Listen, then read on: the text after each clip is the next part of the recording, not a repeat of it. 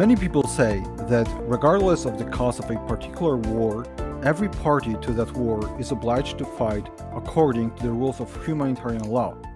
So even though Israel is justified in fighting Hamas in self defense, it cannot do so by, by, by violating international law, specifically international hu- humanitarian law or the laws of war. Is this perspective right? Should the Israeli Defense Forces abide by international humanitarian law? Welcome to New Ideal Live, the podcast of the Rand Institute. Um, this is a special mini series shedding light on the conflict uh, in the Middle East. My name is Ziemowit Gowin. I'm a junior fellow at ARI, and today I will be interviewing Onkar Ghate, a senior fellow here at uh, ARI. Uh, Onkar, hi. Hi, Simon. So I wanted to start uh, by talking about international law of war, or what sometimes is called, as I said, international hum- humanitarian law.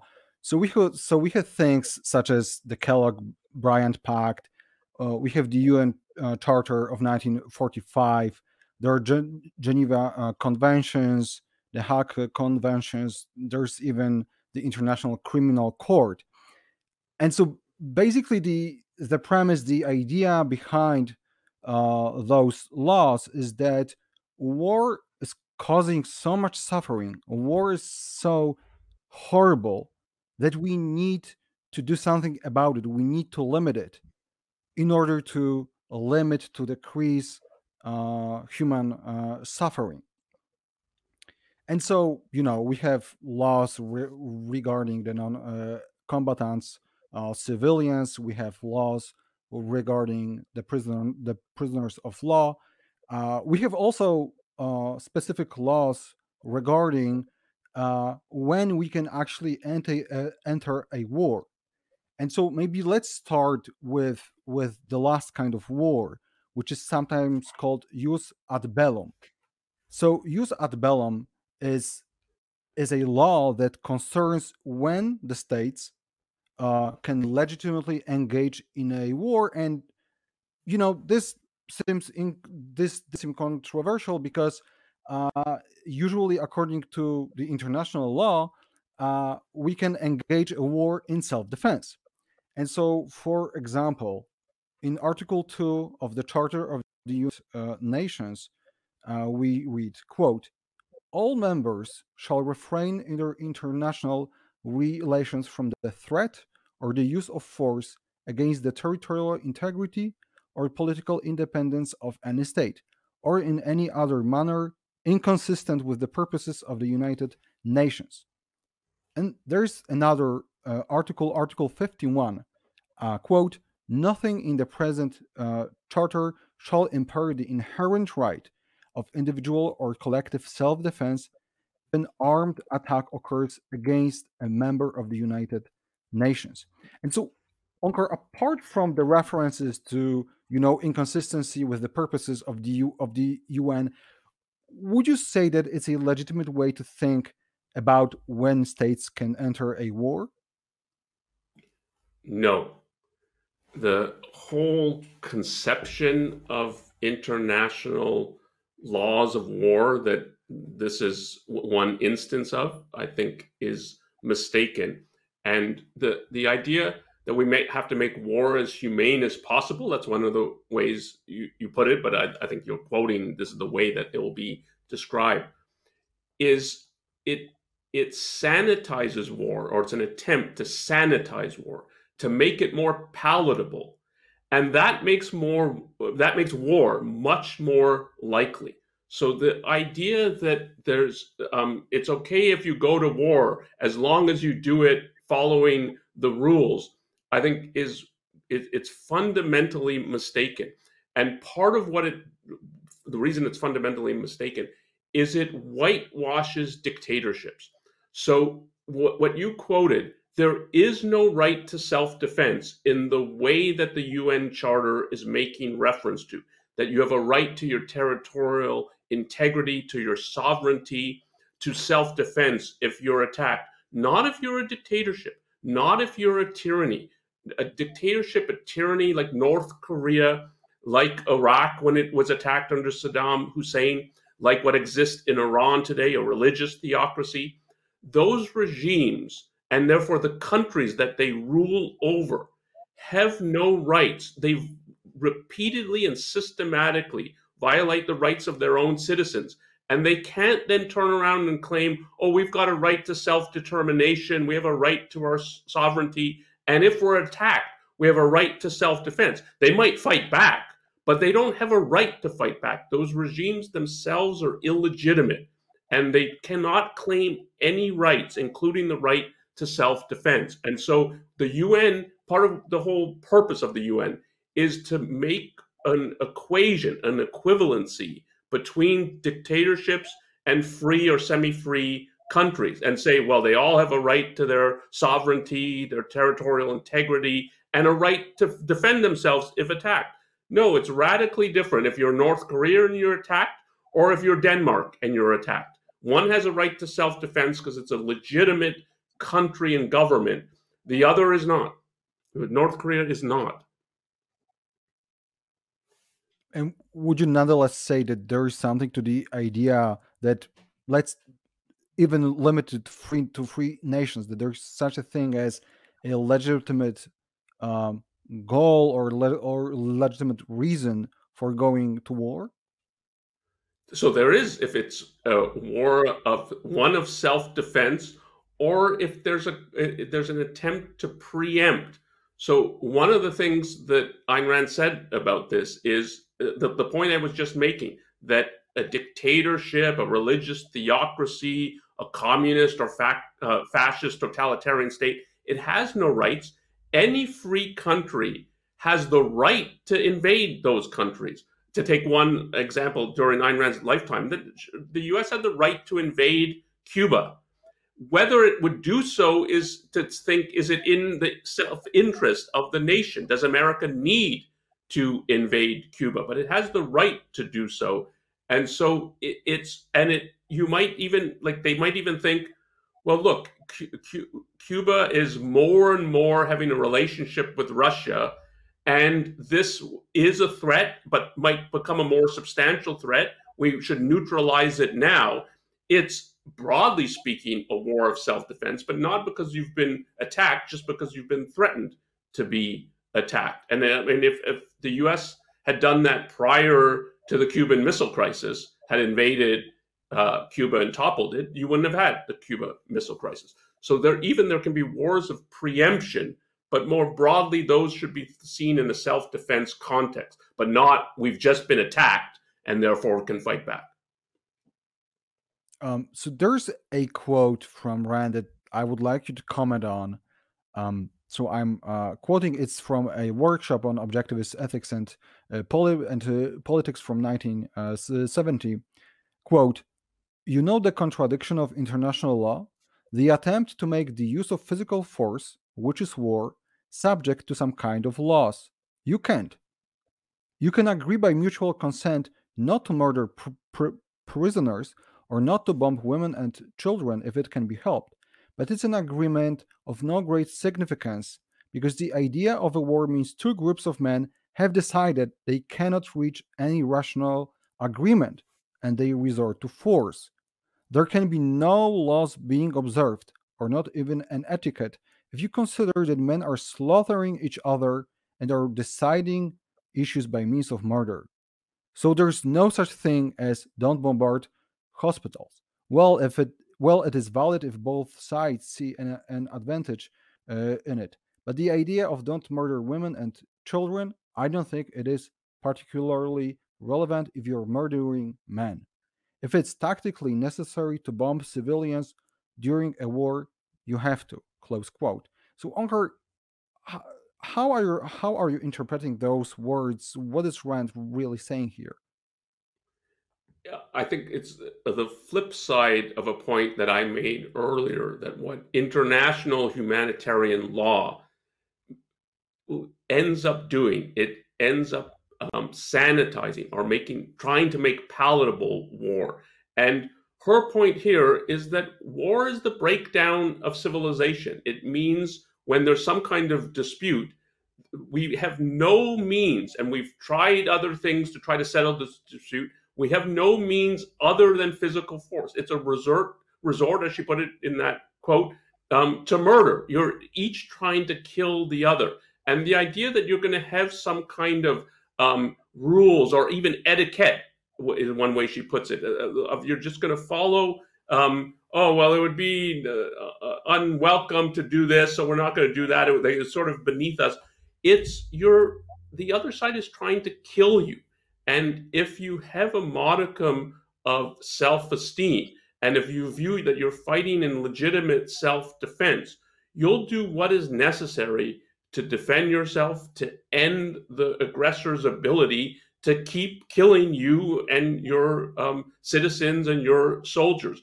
And in, if, if that's your context, then it's not that there's no principles applicable to war, but what it does mean is you don't view the other side as oh yeah they're they're I, they're nice people and we can have some kind of agreement and we can expect them to abide by an agreement. So one of the when she said this agreement of no great significance it's agreement there's no reason to think the other side would even uphold. So why like if you have to kill each other what does it mean that you're making agreements with each other about how you're going to kill each other. That, is so there's something deeply incoherent one of the ways she put it it's a contradiction. And that's part of the contradiction i think there's more to it than that but i think that's part of what she's getting at. So now maybe let's talk about specific ideas that are that fall into the, the category uh, of jus in bellum. So the law concerning uh, the means that you can use or or the specific principles that you have to abide by uh, in a war. And so the first principle I would like to talk about is the principle of uh, proportionality. Um, and so it has even a, a formal definition, but the basic idea is that there should be there there balance uh, between your military advantage and the damage and civilian losses that you cause. And so, for example, you cannot destroy a whole city in in order to kill one enemy uh, soldier. And we have uh, we have this principle in international law. So Article 51 of the Geneva Convention says, quote, launching an attack which may be expected to cause incidental loss of civilian life, which would be excessive in relation to the concrete and direct military advantage uh, anticipated is prohibited. And in context of Israel, of, of the Israel-Hamas war, we hear that Israel is breaking this principle all the time. And one of the examples is Norway's prime uh, minister, Jonas Gahr Støre, and he says, quote, Israel knows that we condemn Hamas terror and that we defend Israel's right to defend itself. At the same time, at the same time, we require that proportionality is respected and the extent of destruction and the hum- and the humanitarian suffering happening now is beyond that. And so uh, close quote. And so this this idea of proportionality people actually discuss it. People actually uh, want israel to follow it. And so Onkar what's your take on this uh, principle is it valid at all no i think it's an example of the way in which the, the so-called international rules of war actually cripple the ability to defend oneself. To, and here in the context is legitimate self defense. You're a free nation that's been attacked in the way that Israel has been attacked by Hamas. And this wasn't the first attack, there've been ongoing attacks by Hamas, which is the ruling, governing party in the Gaza Strip. The what is necessary in self defense is to do what is necessary to end the ability of the aggressor to keep attacking you, keep wounding and killing your civilians and, and soldiers and your infrastructure and so on. And it one has to think like what actually is necessary to do this. But it's not there's no issue of proportionality that you're weighing lives uh, of civilians in enemy territory versus military targets. The whole thing has to be just what is necessary to eliminate the military targets. And one of the reasons that I, I said before, it sanitizes the war. It's anybody in a country that is turning aggressive, that is turning dictatorial, totalitarian towards its own citizens, is going to treat citizens in other nations in the same way it treats its own citizens who are no longer citizens. They're subjects to force, to the rule of force. They're going to treat everybody like that. Any neighboring country will rightly view this uh, a country descending into dictatorship, to totalitarianism, as a potential threat and then an active threat. And to end that threat might be massive destruction. It's one of the reasons people in these places should care deeply about who is ruling here, who's in power. Um, and in Gaza, there were many people who voted for Hamas when Hamas's whole program was to wipe out Israel. And you have to think as a citizen look, if we're voting for this, Israel rightly has to view us as aggressors and as a threat. And they will rightly do what's necessary to end the threat. And if you have someone like Hamas who deliberately builds, and everybody knew this, building miles and miles and miles of tunnel underground, all kinds of underground, all kinds of civilian infrastructure. Israel contends that it includes, they put them under hospitals and schools and so on that to end that threat means massive destruction, uh, and including of all kinds of civilian infrastructure. And there's not an issue of proportionality. It's just, yeah, unfortunately, this is what is necessary to end the threat that Hamas poses, and that's what the government has to be focused on. So you don't kill people willy nilly, but you also don't think, oh well, Hamas has built things under um, hospitals. So I guess there's nothing we can do, and we have to live with this threat and this aggressor perpetually attacking us, and that's not valid.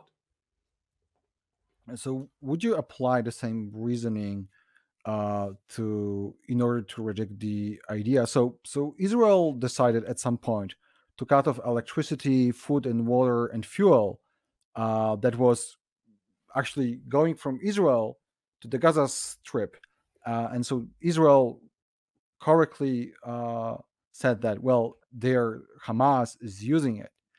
Um, and so they decided to uh, cut it off at some point, and it has been criticized. So, for example, uh, the UN High Commissioner for Human Rights said that, quote, the imposition of sieges that endanger the lives of civilians, depriving them of goods essential for their survival, is prohibited under international humanitarian law.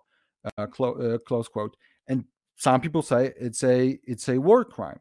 What what do you think uh, about that?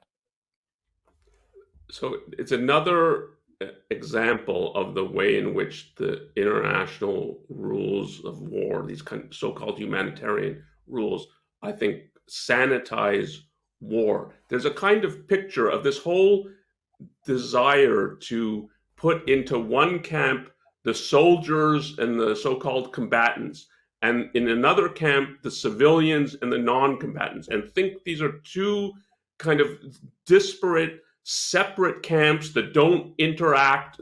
And so that you can treat war okay wars between just the combatants on each side and the civilians can go their merry way and nobody should be attacking them targeting them. There might be some collateral damage, but try to minimize that as much as possible.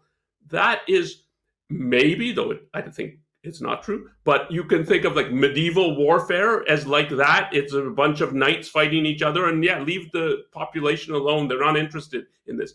That modern warfare is not like that at all. So you brought up Israel's perspective is yeah, if you allow in fuel and so on, it goes to Hamas. That is, it goes to maintaining the tunnels, maintaining the whole infrastructure that makes it possible for the Gaza Strip to remain a significant threat to Israeli lives uh, and to Israeli citizens. And in that context, the civilians are part of what makes it possible for Gaza to represent a threat. And it's more than just, it certainly is true that part of Hamas's strategy is to use civilians as human shields.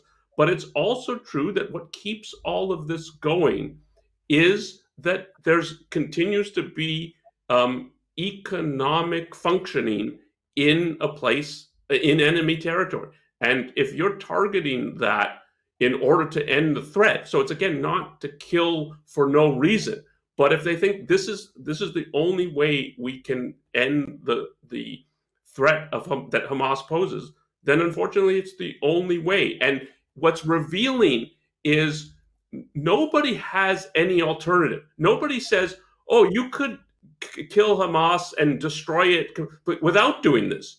No, it's, it's, part of why they're calling for a hmm. ceasefire and so on. It's not, oh yeah, that's the end of Hamas. It's no, you can't eliminate Hamas because the civilian toll will be too high.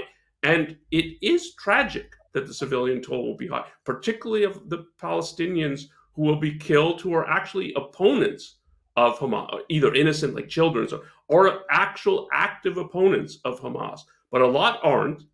And the fact is, one of the reasons you really have to care that really we're living in a place that Hamas is coming into power and then it drove out its political rivals and so on and seized power and there haven't been elections since that makes you um, a target of a free nation that if you're, the whole place is a base for which to attack israel then israel rightly has to think of it as a threat and again the idea of trying to isolate the civilians is it tries to sanitize war it, war is horrible and the aggressors should be viewed as this is the worst thing that you can do. One, you're at war with your own people. And then two, you wage war against other civilians in other countries. And it's an abomination.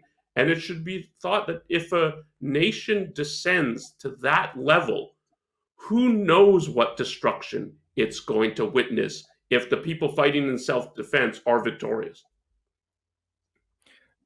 Another question that I have is so in the quote uh, from Rand that we talked about uh, earlier, she says that there's no such thing as don't bombard hospitals.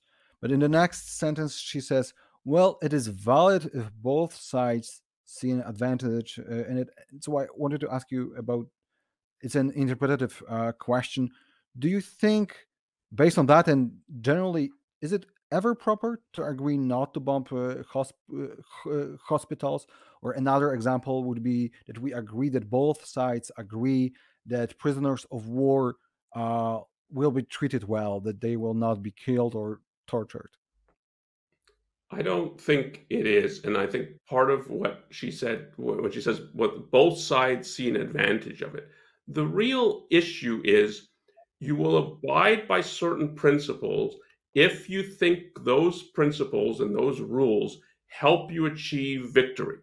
And so you can imagine situations in which you're worried about turning the population against you in enemy territory. And if you can really avoid bombing some hospitals, particularly if they're civilian hospitals and so on, and you don't, it's not necessary to win the war. Yeah, what is the point of doing it? It looks like wanton killing and it makes it more likely that the civilians in enemy territory uh, or just people in enemy territory will even if you win will continue to try to attack you in a guerrilla warfare and so on um, it, so it has to be that it, it really has a real military objective but if it does then you should do it and not you don't need an agreement so even something like bombing hospitals um, she said, like, if it's a tactic, then you have to do it. I mean, if it's a hospital, that what it's doing is uh, all kinds of soldiers go there and then they recuperate and then they join the front line again. It's part of what is enabling them to continue to attack you. And you can imagine situations in which you would bomb it. Um, and you would bomb it because you view it as necessary for victory. Um, something like POWs, it's again, the issue would be it, it's a tactical issue. It's not there's an international um, law regarding how to deal with POWs. It's a technical issue about um, you want so presumably you want enemy soldiers to surrender. If you treat POWs really badly, let alone if you execute POWs, it's like who's going to surrender if they think what's going to happen is where you're going to execute us if you surrender. But you can imagine situations where it's just too costly to maintain prisoner of war camps, to guard them, and so on, and and that a country fighting in self-defense thinks that we cannot do this. And the, the so the question of how to treat prisoners of war is very contextual on the actual war and what's necessary to achieve victory.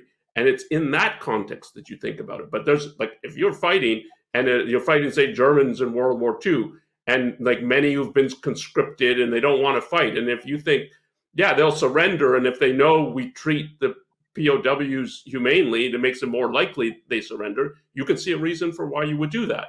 But it, again, it's that it's, so she put it, it's a tactical issue, not this kind of um, law that you somehow are morally reprehensible if you do something other than what's prescribed in so-called humanitarian international law. So to sum up uh, this part of the discussion, uh, if if I understand you correctly, international law, in, international laws of war are not something that we should uphold. It's it's as you said, it's it's there's there's a contradiction. You cannot really have a law in wars, and so I have a a, a question, a practical question, because if so, should we withdraw from the Geneva Conventions, from the UN Charter, and from other uh, conventions or you know agreements uh, that impose some rules on them? Yes, I think we should withdraw from any of these uh, either organizations or supposed agreements, conven- conventions that have at least these two features that what they actually do is sanitize and try to make war more palatable, more humane. It is not. And the the related issue that we've been talking about in regard to that when they equate free nations and dictatorships and say, oh, they all have to play by the same rules. They all have to abide by the these international humanitarian rules and laws. All you're doing is you're emboldening the dictatorships because you're making it seem like, oh yeah, like they follow rules and they're law abiding and they can form agreements and so on. And they're not. They they terrorize their own citizens and they will terrorize, if given the chance, everybody else. And the idea that they, they oh yeah, these are nice people who follow law and so on. No, the whole thing about these regimes is they have no law in their own countries, and they will not respect and don't respect rights and therefore law internationally. And so the, when you make it seem like, oh yeah, like we're all um, equal partners signing an agreement and so on, that by itself whitewashes dictatorships and so on. So it's not to say free nations shouldn't have principles, but how they think about war, how they wage war, when they go to war, and so on. But it's not international law that says like we operate the same way or should operate the same way dictatorships operate. Dictatorships should not exist. Period. Thanks. Yeah. Um, so n- now maybe let's move. So so one part is the international humanitarian law, and some people say, well, Israel is violating law uh, that it it has signed itself. Uh, but apart from that, there's also some codes or laws that Israel uh, have as kind of domestic law. And so I've been reading, and there's uh, a code of ethics of the Israel Defense uh, Forces. And so they have such values as responsibility, credibility, personal uh, example, and these are mostly reasonable uh, values. They usually pertain to effective being effective uh, sol- uh, soldier. But there's also one value uh, which caught my uh, attention.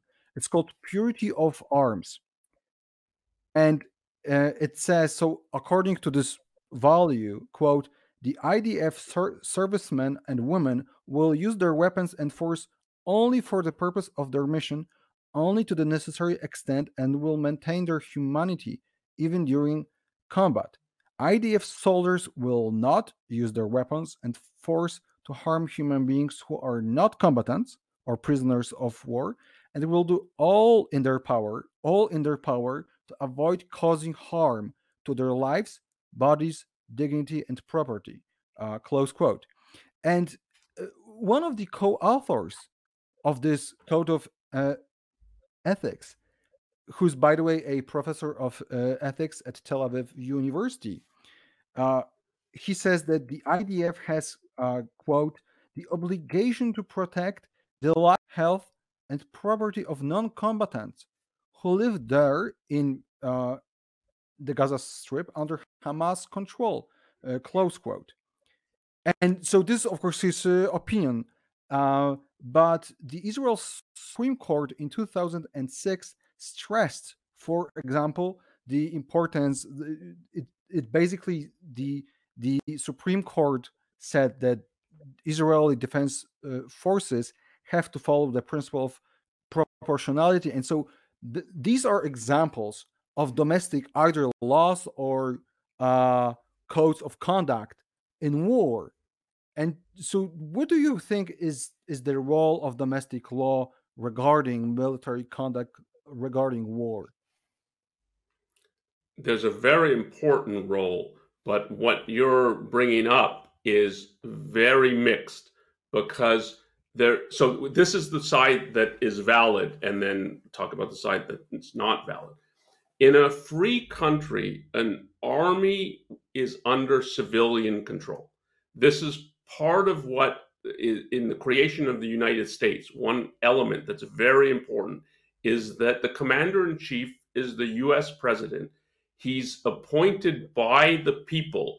It's not the military who is in charge. The military follows orders and follows civilian orders, the will of the people and it's so that the U.S. hasn't had the military take over and rule as it does in so many other countries and has happened in the in the last century and a half so often it's a real achievement of the United States that it has the most powerful military in the world and yet it doesn't seize political control so it's very important that the, military is the one following orders and so part of what you read is that soldiers have to follow orders. They have to uh, obey the, what the mission is and they act in support of the mission. But you can't just be now I'm on enemy territory. I can shoot whoever I want, do a rape and pillage and so that is that that's what dictatorships do. A free nation doesn't need to do it, but part of what's so important about it is yeah, the soldiers are operating under orders and under a mission, and they have to follow that. And disobedience of that is a real problem. And in a free society, that the military personnel, whether they're lowly, like low in the hierarchy of individual soldiers or generals and so on, who say, no, like I'm not following orders. I don't care what the president said. This is what we're doing. So that's a real threat and should be treated as such.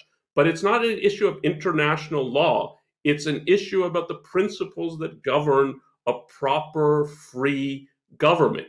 And so that the, the, the military is under the rule of law, and that's of domestic law, and and can't just wield any power that it wants because it has the guns and the tanks and the aircrafts.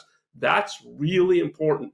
And the, and I think that's part of what of what you read about Israel's rules. That's part of what it's getting at. But then the content of the rules is so often taken from international humanitarian codes and so on. And the actual content and the actual principles they're subordinating the military to are often principles and rules that are um, antithetical to the country's actual self interest. They're antithetical to protecting the soldiers' lives and doing what's necessary for victory. And so, again, like part of what you read from about the the, kind of self-imposed rules that Israel's putting on its forces is we've got to make this kind of in the end a bogus distinction between civilians or combatants and non-combatants and as though all non-combatants are in are innocent and have nothing to do with the the power of the in this case of the Gaza Strip and Hamas to continuing to attack you. So you have to do all kinds of things to try to protect them. And so and so in effect you're treating them like they're citizens of Israel that we're also sworn to protect and so on. And that is it it really hampers and cri- even cripples the ability to engage in self-defense. And we saw it's not just israel. We saw this in regard to the us army in iraq. And it was it i think it's unquestionable that soldiers us soldiers died in iraq because of the so-called rules of engagement um, that were imposed on the military. And it's not that it's wrong to have rules imposed on the military. It's wrong to have self sacrificial rules imposed on the military. And that's what happened because the content so often is taken from these international humanitarian uh, codes. So I have one last question. We've talked about international laws of war or international hu- hu- humanitarian law. We talked about domestic laws uh, concerning military uh, conduct and wars. So my last question is is more general, and I I wanted to ask you, how should we think about international law as as such? Um, there's a, a a quote from Rand that I that I wanted to read. It's from the same workshop. Rand says that international law is quote simply agreements among semi-civilized governments to observe certain rules and they are no more valid nor better than the governments that subscribe to them. If the governments involved share certain basic principles and they make an agreement consonant uh, with those principles, the enforcement would come from them. If one of them changes its mind or changes its personal and violates the international law, there is nothing that can be done about it. Close quote. How do you think she thinks about international law as such. Yes, I think she thinks, broadly speaking, there is no such thing. It's a misconceptualization. The clearest and most obvious example is when two countries are at war and the idea that oh well but they're governed by some kind of law they when you're at war it means you don't see any interest in common with the person you're fighting you're trying to subjugate them and kill them. And in that context, to think, well, yeah, but there's some laws that are applicable. There are no such things that are applicable in those in those contexts. It's either kill or be killed. When you have uh, dealings with other countries that are friendly, so that aren't trying to kill you. Um, so, U.S. Uh, has agreements with Canada and Mexico, say a trade agreement you it's more understandable that one would think, oh well, then here's an agreement, a treaty. Isn't that like where and people sign it? Isn't this like a law?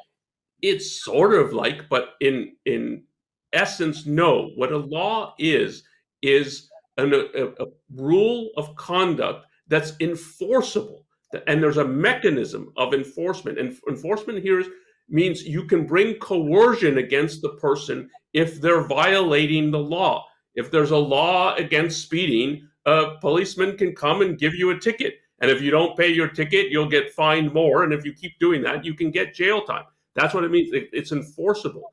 And in international, even agreements and treaties, they're not enforceable because there is no party who's ruling over all of the people who are um, signatories of the agreement or of the treaty. And so all there is is for each of the countries to think, no, it's in my self interest to maintain this agreement um, and to uphold it. And if we've signed an agreement or a treaty, we need to take that seriously and uphold it. And if a government or a new administration that comes into power thinks, no, but this agreement or this treaty is not actually in the self interest of the country. They can withdraw from it. And that's what they should do if they don't think it's in their self interest to maintain it. But if they do and they've signed a treaty, then they should uphold it. So there, like it's more understandable why what someone would think, well, that's akin to law, but it's fundamentally different because there's no coercion and no enforceable mechanism of coercion in the case of international affairs. That's why they're different. Yeah, that's that's uh, illuminating. Thank you so much for this uh, interview. Thanks everyone for watching and stay tuned for more. Thank you. Thanks. You've been listening to New Ideal, a podcast from the Ayn Rand Institute. If you like what you hear, leave us a review, share with a friend, and subscribe to our other podcasts. This podcast was made possible by donors to the Ayn Rand Institute. Help support this podcast by becoming an ARI member. Go to aynrand.org forward slash membership.